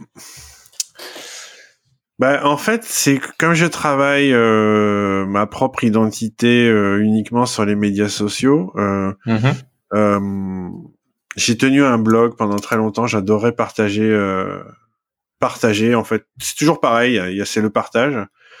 Et, euh, et j'ai commencé bah, par une newsletter. Et puis à un moment donné, je me suis dit mais j'aimerais vraiment faire du podcast sur le lettrage en, en anglais, mais mais pas forcément euh, pour le coup interviewer quelqu'un à chaque fois. Ça peut être des monologues, ça peut être des interviews et inter et euh, interviewer les gens sur un sujet bien spécifique, tu vois. Euh, Genre, on va parler euh, euh, d'un événement ou d'un projet ou d'un truc comme ça. Et puis, euh, bah, j'ai commencé en mai et puis j'ai arrêté en juin. Euh, le pourquoi du comment, c'est que j'ai ten- bah, alors j'ai tendance à mettre ça sur le dos encore du TDAH. Je sais pas si je dois beaucoup tout mettre de, sur le son dos, mais euh, ouais, j'ai tendance à faire beaucoup de choses et puis euh, au bout d'un moment, je me rends compte que bah, j'arrive pas. à- les journées sont trop courtes, j'arrive pas à tout gérer. Donc euh, j'ai commencé ça, j'ai trouvé ça génial. euh, c'était c'était pas mal suivi. J'avoue qu'aujourd'hui encore, j'aimerais bien reprendre et le faire. mais euh, j'apprends, euh, j'apprends. J'ai déjà depuis l'été dernier, j'ai appris pas mal de choses euh, sur ma manière de fonctionner et donc de me rendre compte que que vaut mieux faire essayer d'en faire moins et de faire mieux que de multiplier les projets et que et faire en sorte qu'ils s'arrêtent quoi. Oui. Euh, et puis bah, c'est de la pré enfin bon tu le sais maintenant euh, aussi bien que moi c'est de la préparation c'est oui. du temps de disponibilité c'est du montage c'est euh, euh, de la communication c'est euh, c'est beaucoup de choses quoi donc euh, c'est ouais ça c'est vraiment plus de temps que, que ça n'y paraît et du coup je me suis dit si, si j'accumule tous les projets comme ça pour ma communication euh, et tout, ça va faire, ça fait un peu beaucoup. Donc euh, à la rentrée, j'ai dit j'attends de voir un peu. Euh, c'est un peu mon mon ma manière de fonctionner un peu ces derniers temps, c'est de de d'essayer de relâcher un peu la pression et de voir si l'envie revient. Tu vois, c'est faire les choses par envie plus plus que par oui, bah, c'est important. Ça, T'es sur les médias sociaux, alors faut que t'aies ton podcast, faut que t'aies ta newsletter, faut que tu postes une à deux fois par semaine, faut que tu fasses ci, faut que tu fasses ça. Euh, là, c'est vraiment, tu fais, si à un moment donné le podcast, ça doit revenir, ça reviendra. Alors, je sais bien que ça se fait pas.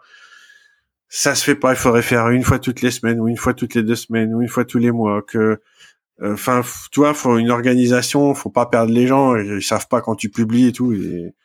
Donc moi, je, je, je me dis bon bah, si à un moment donné l'envie revient, on verra.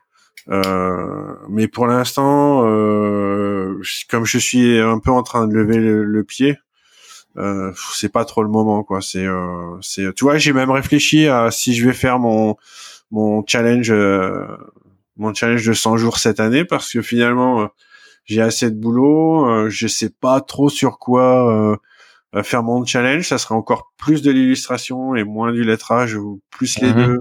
Enfin, je sais pas trop. Pardon.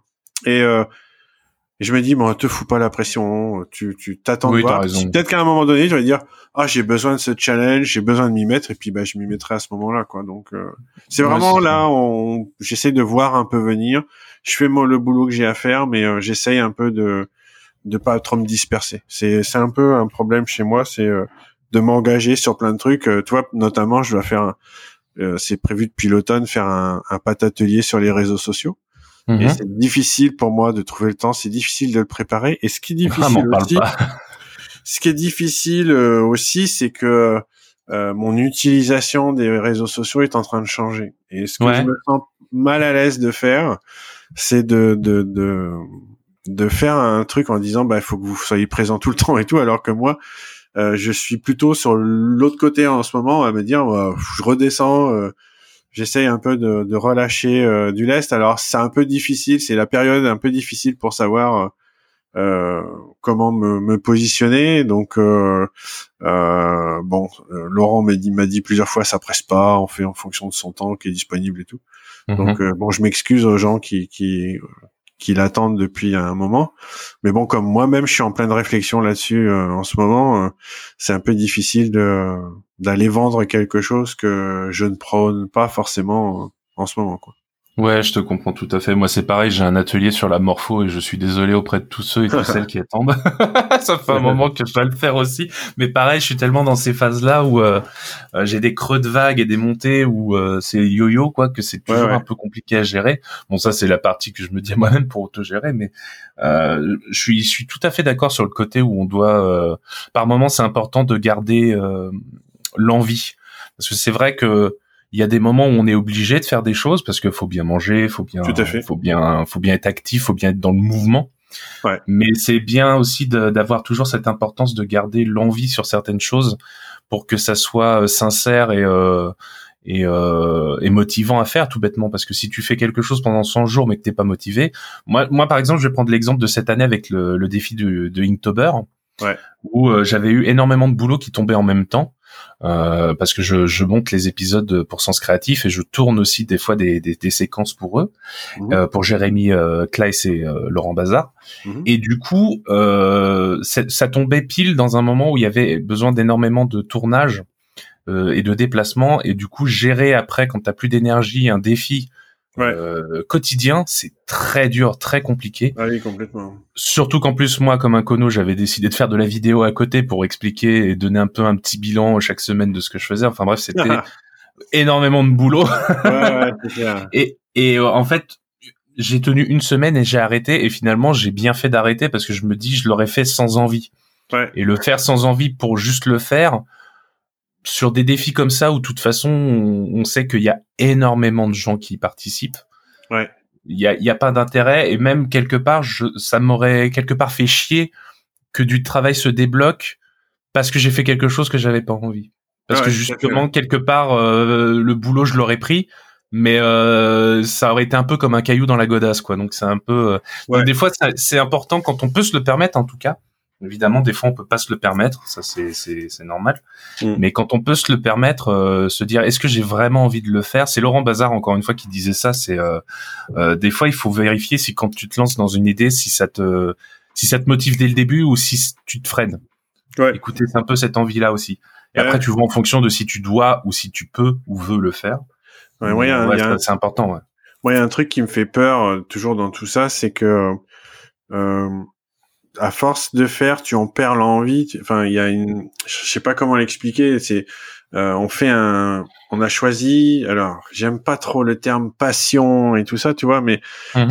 ce, ce, on a une relation qui est spéciale avec notre notre métier et euh, et des fois je me dis mais si tu perds euh, cette passion quoi, je veux dire qu'est-ce qui te reste? Oui. Et je trouve que des fois euh, euh, se mettre trop la pression, ou se mettre trop le challenge ou euh, ou euh, se forcer alors qu'on n'a pas envie, ça peut un peu détruire cette relation que tu as avec avec le dessin quoi notamment. Et je trouve c'est ça peut être dangereux. Moi je, mmh. j'ai des périodes où je me dis putain j'ai j'ai tellement bossé, j'ai tellement fait, j'ai tellement je me suis tellement mis une pression pour faire plein de choses que là j'ai plus envie quoi. J'ai j'ai des périodes comme ça où où euh, ça, ça fait peur. Tu te dis est-ce que l'envie va revenir? Et je pense que euh, c'est très important de, de, garder cette envie justement pour pas arriver à un stade où où tu fais euh, t'es, t'es écœuré un peu. Tu fais un, t'as, une sorte de, de, de trop plein de, de, de, tout ce que t'aimes quoi. T'as, t'as, trop abusé et du coup euh, du coup euh, t'en, t'aimes plus ça quoi. T'as besoin de faire autre chose et ainsi de suite. Donc je pense qu'il faut garder pour garder cette envie et cette niaque, il faut il faut faut pas non plus euh, trop pousser euh, mémé dans les orties quoi. Parce que sinon euh, à un moment donné euh, tu fonces dans le mur et tu dis bah j'aime plus le lettrage j'aime plus l'illustration j'aime pas mon style. Toi il y a il y a je trouve qu'il y a toujours un risque quand même d'arriver à, une surchauffe un peu de, oui, je suis d'accord. Je suis d'accord. Et c'est c'est c'est là où c'est important et que tu nous en parlais au début de l'épisode c'est c'est important des fois de, de de se recentrer et de de partir dans totalement autre chose. Alors la, la randonnée, le, ouais. après c'est euh, euh, c'est comme ce qu'on disait, c'est faut faut réussir à faire la balance entre, euh, ça. les mm. besoins financiers. moi je je je je, je lis, enfin c'est c'est c'est un privilège hein, de pouvoir faire tout ça. Après je après c'est un privilège et en même temps je me dis que bah, que je vis qu'une seule fois et que je fais pas ce métier. J'en parlais ce matin encore avec euh, le collègue de mon atelier qui sort d'un projet hyper stressant et mhm. qui, qui lui se remet en cause. Et je dis mais faut pas te remettre en cause. Euh, je veux dire, euh, tu, tu, si c'est si tu fais ce métier pour que pour faire des projets qui sont stressants, c'est pas le but du jeu, tu vois. T'es t'es là pour t'éclater dans, dans ce que t'aimes faire à la base. Donc, je pense que c'est important quand même quand, quand on est jeune, qu'on qu'on soit conscient de ça et hmm. que quand on a l'expérience et que moi enfin en ce qui me concerne avec le temps euh, c'est c'est c'est un peu plus facile euh, au niveau au niveau de travail ben, de savoir qu'à partir d'un moment tu as tu as une opportunité de de de de prendre un peu de recul, il faut le faire quoi. C'est euh, et de, de centrer un peu. Après moi il y a ça a pas mal joué aussi les enfants, tu vois. oui. Les priorités ont un peu évolué et des choses comme ça. Donc euh, c'est pour ça que je disais au début que depuis l'année dernière, bah, je regarde ce dont j'ai besoin pour payer mes factures. Et une fois que je sais que mes factures sont payées pour l'année, euh, j'ai la chance de pouvoir, euh, enfin l'année dernière en tout cas, d'avoir pu remplir cette condition avant la fin de l'année. Donc euh, tu te dis bon ben voilà jusqu'à jusqu'à la fin de l'année, tu peux lever un peu le pied et puis prendre un peu de, de temps pour toi quoi. Bah mais c'est clair que c'est super. Enfin, c'est facile à dire, mais c'est super dur à faire. Et puis surtout dans nos métiers qui où tu tu fais pas fortune. Donc euh, oui, c'est ça. Euh, c'est des choix, c'est des euh... ouais, c'est pas c'est pas facile. Puis c'est puis c'est vrai qu'en plus, comme tu disais, c'est c'est un privilège, mais il faut pas non plus pour autant le le renier et se dire que bah. Enfin, moi je vois ça comme ça, c'est que si on prend pas ce privilège et, et, que surtout on partage pas le fait que ça peut être bénéfique quand on peut le prendre de prendre ce privilège, quelque part on montre pas aux gens qui peuvent avoir déjà des fois des moments de privilège qui se rendent pas compte, je pense, euh, et qui peuvent le prendre. Et que du coup quelque part petit à petit si on en parle et qu'on montre qu'on peut le faire, même si évidemment tous les métiers peuvent pas se prêter à ça, je suis d'accord euh, mais même dans, je pense que même au sein de nos vies euh, hors boulot, il y a moyen d'avoir des moments où tu peux reprendre du recul sur toi, etc. Ça peut passer par la méditation ou autre, euh, quel que soit le truc. Bah, je pense que plus on en parlera, plus on partagera, plus les gens se diront ah bah peut-être que moi je peux le faire aussi. Et petit à petit, alors évidemment ça, ça, ça fait un peu utopiste comme j'en parle comme ça, mais on, on, changera quelques briques de mmh. de cette manière de voir la société, de, de, de comment elle se elle s'est construite et de voir comment la, la changer petit à petit et euh, et, et, faire qu'on qu'on se sente un peu mieux dans nos baskets quoi. Ouais, finalement c'est plus de, important. Il y a eu pas mal de bouquins. Euh, enfin moi je, je, pense souvent à un livre de Lisa Congdon euh, sur euh, euh, je sais plus comment il s'appelle, c'est un tigre en photo, c'est euh, c'est pour trouver ta propre voie, ton propre chemin, tu vois. Et en expliquant que c'est important quand même d'être en phase avec qui tu es. Et, euh, je pense que c'est euh, c'est important de passer sa vie euh, en étant en phase, en apprenant à être en phase avec soi pour pour pour mieux la passer quoi, pour mieux avancer, pour mieux vieillir et tout. Parce que souvent ce qui peut se passer c'est que bah tu te retrouves à la retraite et tu tu te dis putain, c'est le moment où tu te dis, euh, euh bah, c'est le moment où tu prends le temps de faire le point sur tout ça et que que tu te dis bah merde, je me rends compte que euh, j'ai trimé comme un comme un malade et que finalement je suis passé à côté de de certaines choses. Alors c'est assez cliché, mais ce qui est important, nous on a la chance euh, de pouvoir moduler euh, nos travails quand on est indépendant.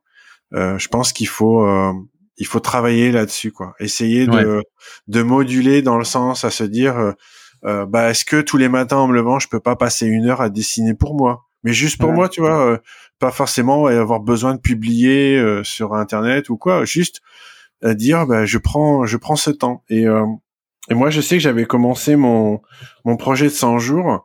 ça avait commencé par, enfin, en fait, je l'ai pas inventé de zéro.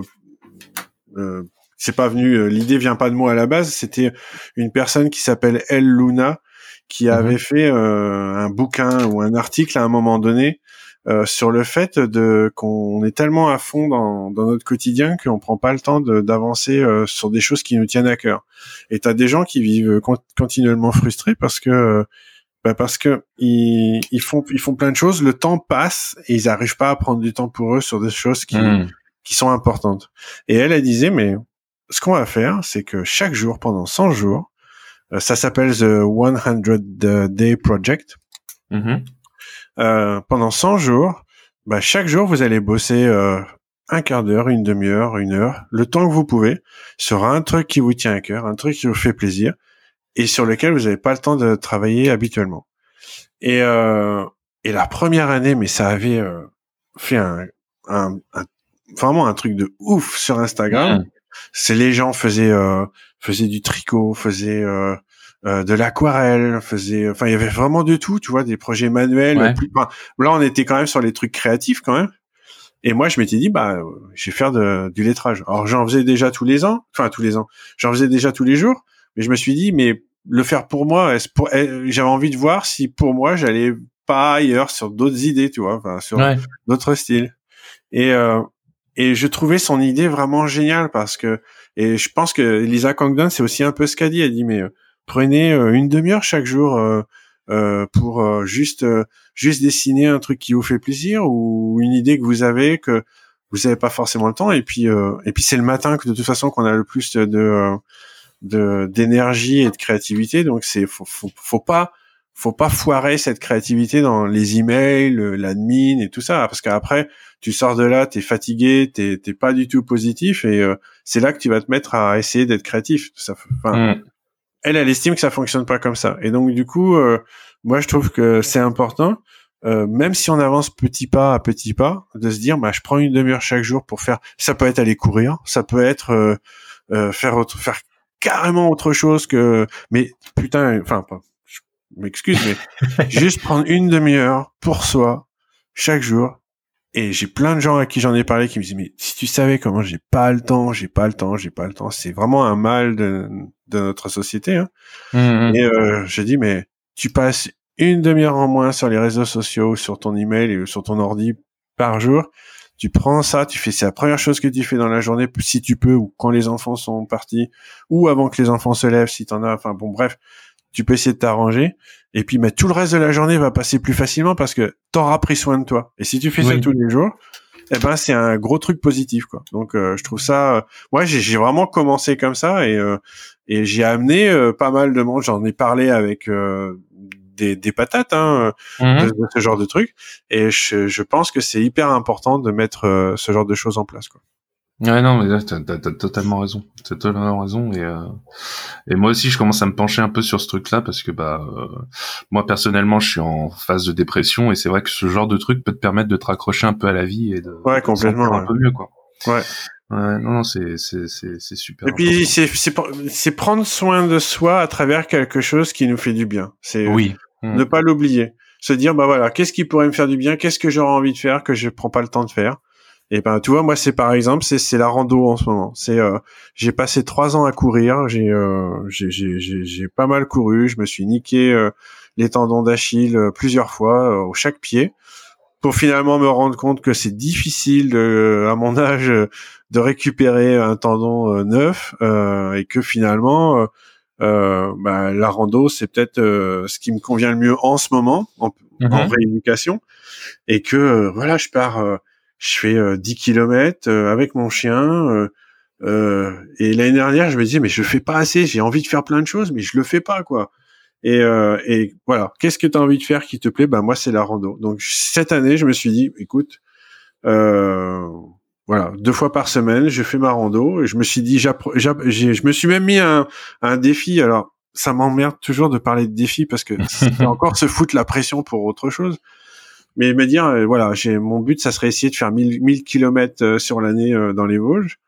Et ça veut dire 20 kilomètres par semaine ce qui est déjà ce qui est déjà pas mal. Et surtout en ce moment il y a c'est pas mal enneigé donc c'est pas évident d'aller partout. Oui mais tu vois se dire je sors ma carte le mercredi c'est ce que j'ai fait mercredi soir hein.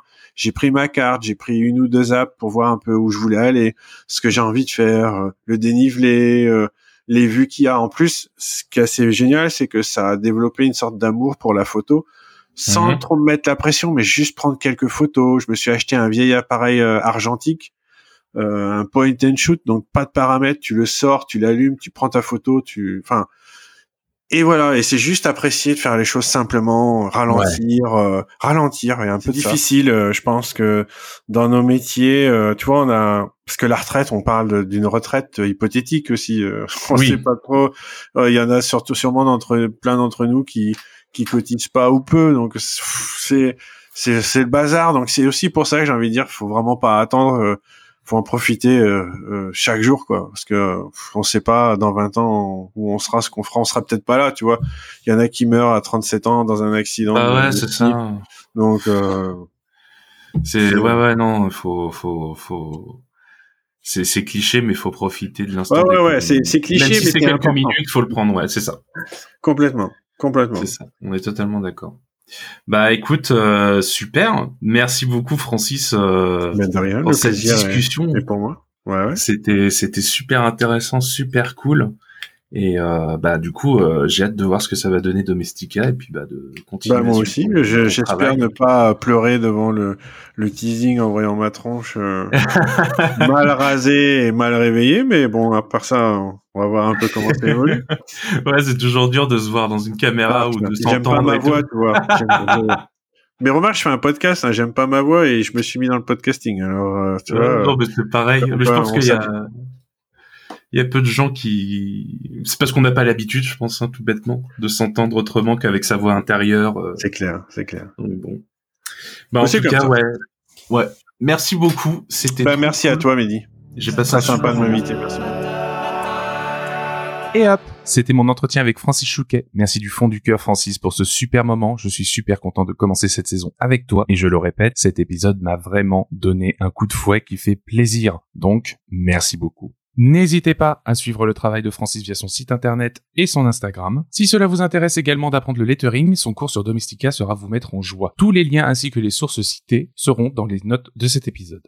Bon, alors, vous en avez pensé quoi de cet épisode? Il me tarde de savoir tout ça, donc n'hésitez surtout pas à me partager en commentaire ou sur le Discord du Patate Club ce que vous avez pensé de l'épisode. Je vous lirai avec grand plaisir. Et si cet épisode vous a plu, n'hésitez pas à manifester votre joie avec 5 étoiles sur Apple Podcast et un bon petit like sur vos autres plateformes de podcasting préférées. Et surtout, n'hésitez pas à le faire tourner autour de vous, c'est ce qui fait vivre le podcast. Vous pouvez suivre mon travail ainsi que les aventures du podcast sur Instagram, at patateclub-du-bas podcast et lutte-du-bas ostinato, L-U-T-H-du-bas O-S-T-I-N-A-T-O. Et si vous le désirez, vous pouvez aussi me soutenir sur Patreon, patreon.com slash lutostinato illustrateur. Les contributions commencent à partir de 2 euros et vous permettent de soutenir mon travail, mais aussi de vous permettre d'écouter les épisodes avant tout le monde, donc autant en profiter. Je tiens à remercier chaleureusement Jérémy Kleiss et Laurent Bazar de produire ce podcast et de me soutenir tout au long de l'aventure. N'hésitez pas à suivre et soutenir également Sens Créatif et à écouter les épisodes tout frais de la saison 4 sur senscreatif.fr et toute autre plateforme de podcast que vous adorez. Trouverez également là-bas le moyen de rejoindre la communauté du Patate Club que je remercie du fond du cœur pour la chaleur et l'humanité qui s'en dégage. Vous êtes les bestes, les amis. Je remercie aussi Adrien Guy pour l'habillage sonore. Vous pouvez le retrouver sur les réseaux sociaux at Adrien Guy Musique. Un grand merci à Crocuit pour le logo qui.